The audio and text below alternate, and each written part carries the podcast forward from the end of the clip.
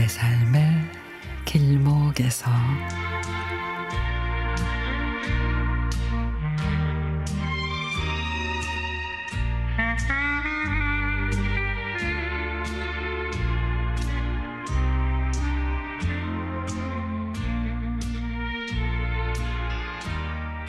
남편과 볼일을 보고 집으로 가는데 집에 소금이 떨어진 게 생각이 났습니다.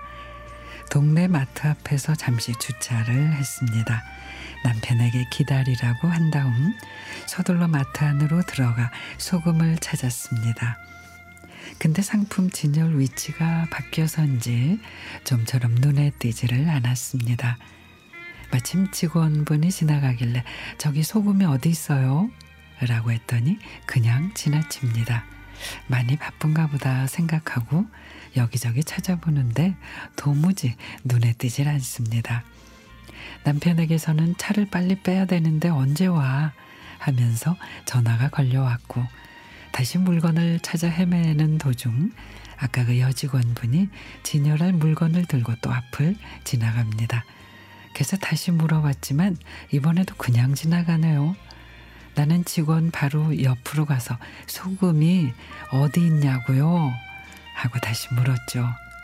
그러자 돌아온 그 여직원의 행동은 나의 가슴을 철컥 내려가, 내려앉게 했습니다.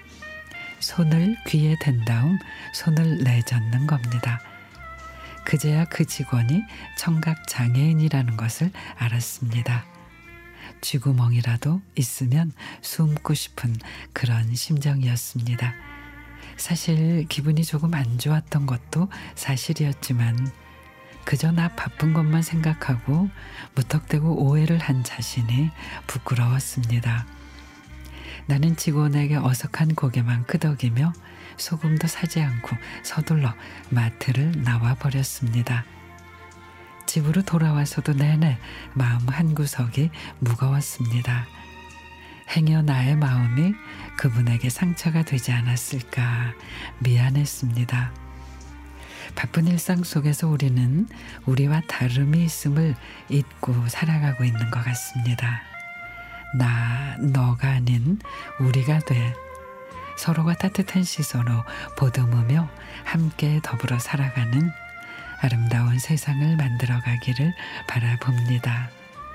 내일은 마트에 가서 밝은 얼굴로 먼저 인사를 건네야겠습니다.